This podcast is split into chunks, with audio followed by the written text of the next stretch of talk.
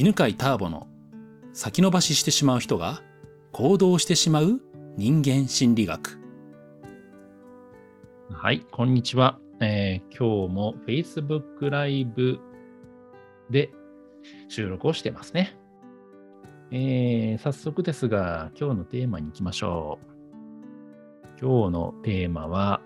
えー、フミヤですね。フミヤがくれたテーマです。感情は感じるべきなのかを話してもらいたいです。お感情は感じるべき、感じきるべきか。うん。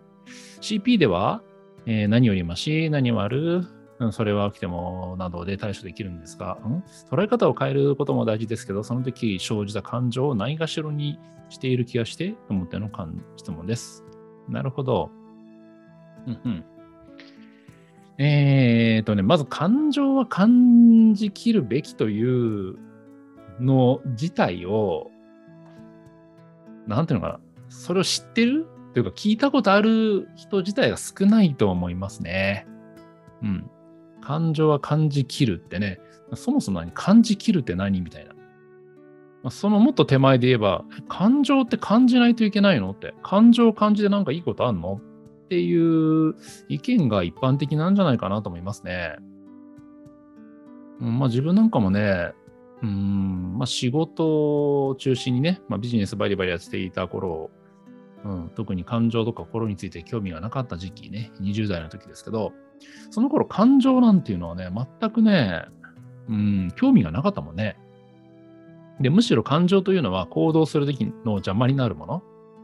みたいに思ってたかな。うん。で、まあそれがね、えー、なんていうのかな、あの、うん、自分の中のトラウマとかね、なんか思い込みを書き換えるというのができると。まそういうね、まあ、セッションを受けるようになってから、初めてね、感情は感じた方がいいと。っていうか、むしろ感情を感じていないことが、自分の中の思い込みが変わらないとかね、えーなんかずっと同じ問題を繰り返し人生の中で起こしている、えー原因だったというのが分かったんですよね。うん、なのでね、えーそういうこう、なんていうのかな、根本的に人生を良くしたいとかね、変えたいとかっていうことに目が向いてない人にとってはね、この感情を感じきるっていうのはよくわかんないことだと思うんですよね。うん。じゃあまずちょっとね、あの、まあ、シンプルな話として、じゃあ感情は感じた方がいいのかどうかっていうところをね、話そうかなと思います。はい。感情はですね、えー感じた方がいい面と感じない方がいい面の2つがあります。えーまず感情を感じない方がいい面からにしようかな。うん感情を感じないことでね、あの得られるね、メリットっていうのがあってね。それがですね、えー行動がバリバリできるっていうね、ことなんですよね。うんえー20代の頃はね、あのまあ、できるだけその感情、特にね、マイナス感情は感じないで、えー行動してました。例えばね、不安って感じちゃうと行動止まっちゃうじゃないですか。で怒りも感じてしまうと、ビジネスをやってるね、あのパートナーとかね、えーお客さんに対しての攻撃になっちゃいますよね。だから自分は、ねえ不安にもなってないし、怒りも感じていないと。というね、設定にしてたんですよね。うん。だから本当にねあの、怒りとかね、不安とかよくわかんなくてね、えーいや、本当は怒ってたんだよ。怒ってるんだけど、いやいや、もう、私は怒ってない。怒りなどというものはないっていうふうにね、まあ自分をこう、思い込ませてたんでね。あと、悲しみとかもよくわかんなくてね。うん。だってね、悲しいと、ビジネスやってて悲しいこといっぱいあるわけですよ。一緒にビジネスやっていた人にね、うん、なんかこう、信じらんないとかね、あなたのこと信用できないとか言って、ね、あの、決裂してしまったりね、それ悲しいですよね。創業当時からね、あの、一緒に頑張っていて、頑張ってくれたスタッフがね、えー辞めますと言ってね、離れてしまうとかね、まあ、それもすごく悲しくね、また寂しいことなんだよね。で、それを感じてしまうとね、動けなくなっちゃうんだよね。うん。だから、えー感情はね、もうそういうマイナス感情を感じないようにしようとしてたんですよね。で、感じなければ、えー、ずっと行動できると。ところが、ね、まあ、それがあの感情を感じないメリットなんですけど、デメリットがあって、そのデメリットはですね、ね自分が感情を感じていないと、えー、他の人が感情を感じていることに共感ができなくなっちゃうのね。で、例えば相手がね、なんか不安で行動できないんですとかっていうことを言ったときに、不安で行動できない？何が不安なの？みたいな。いや、ただ行動すればいいだけじゃんって。不安に目を向けるからいけないんでしょ？っていうふうに、すごい冷たいね、感じの人になっちゃうんだよね。で、また、えー、あと怒りね。怒りはね、実はね、そう消そうと思ったの実は感じてたんだよね。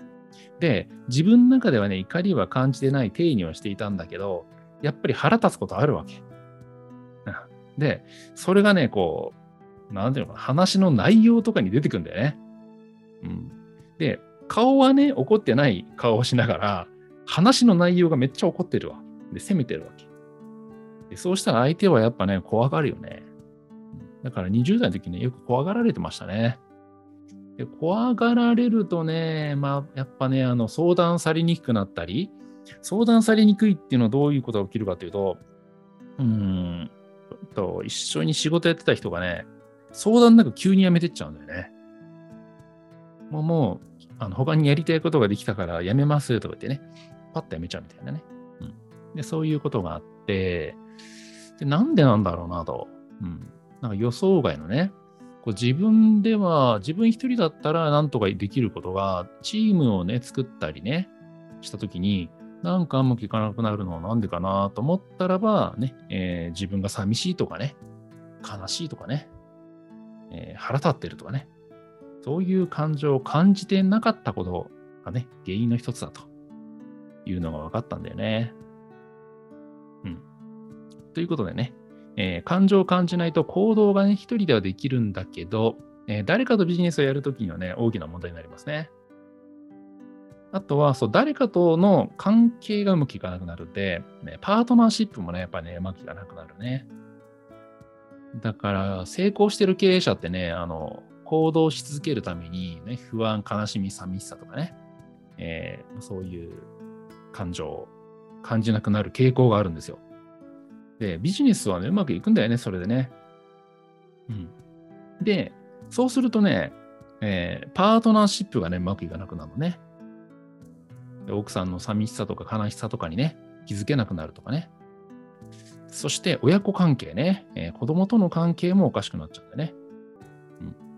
で、それがさ、あの、子供がね、悩んでいても気づけない。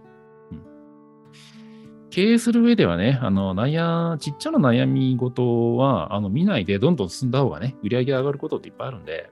で、そうするとですね、えー、自分のね、こう、悩みを見ないっていう、悩みがあっても感じない、なかったことにするっていうね、そういうですね、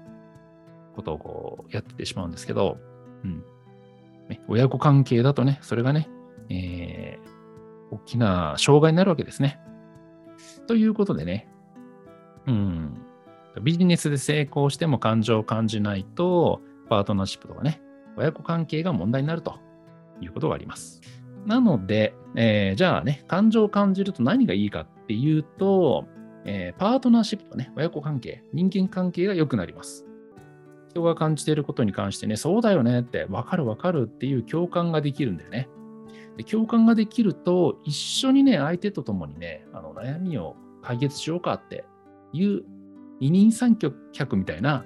そんなこう解決の仕方がね、できるんでね。でね、やっぱね、悩み相談をね、えー、自分がしたいとき、悩んでるときに誰に悩み相談しようかなと思ったときって、やっぱり気持ちを分かってくれる人に相談したいじゃん。だから感情が感じられるようになると、感じるとですね、えー、悩み相談をされやすくなります。気持ちを聞いてほしい、分かってほしいね。で、気持ちを聞いてもらって分かった上で、どうしたらいいかっていうね、話を聞きたいという人が集まってくるんだよね。っていうことと、もう一つはね、その人間関係良くなるということと、もう一個はですね、自分自身が、えー、本当にやりたいことが分かってきますね。やっぱりやりたいっていうのはやっぱり感情ベースなんだよね。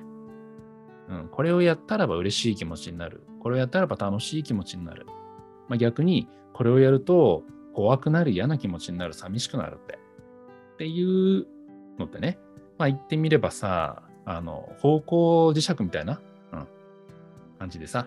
うん、どっちが北かっていうのは、やっぱりこう南がね、あの反対にあるわけです。北に向かうときにはね、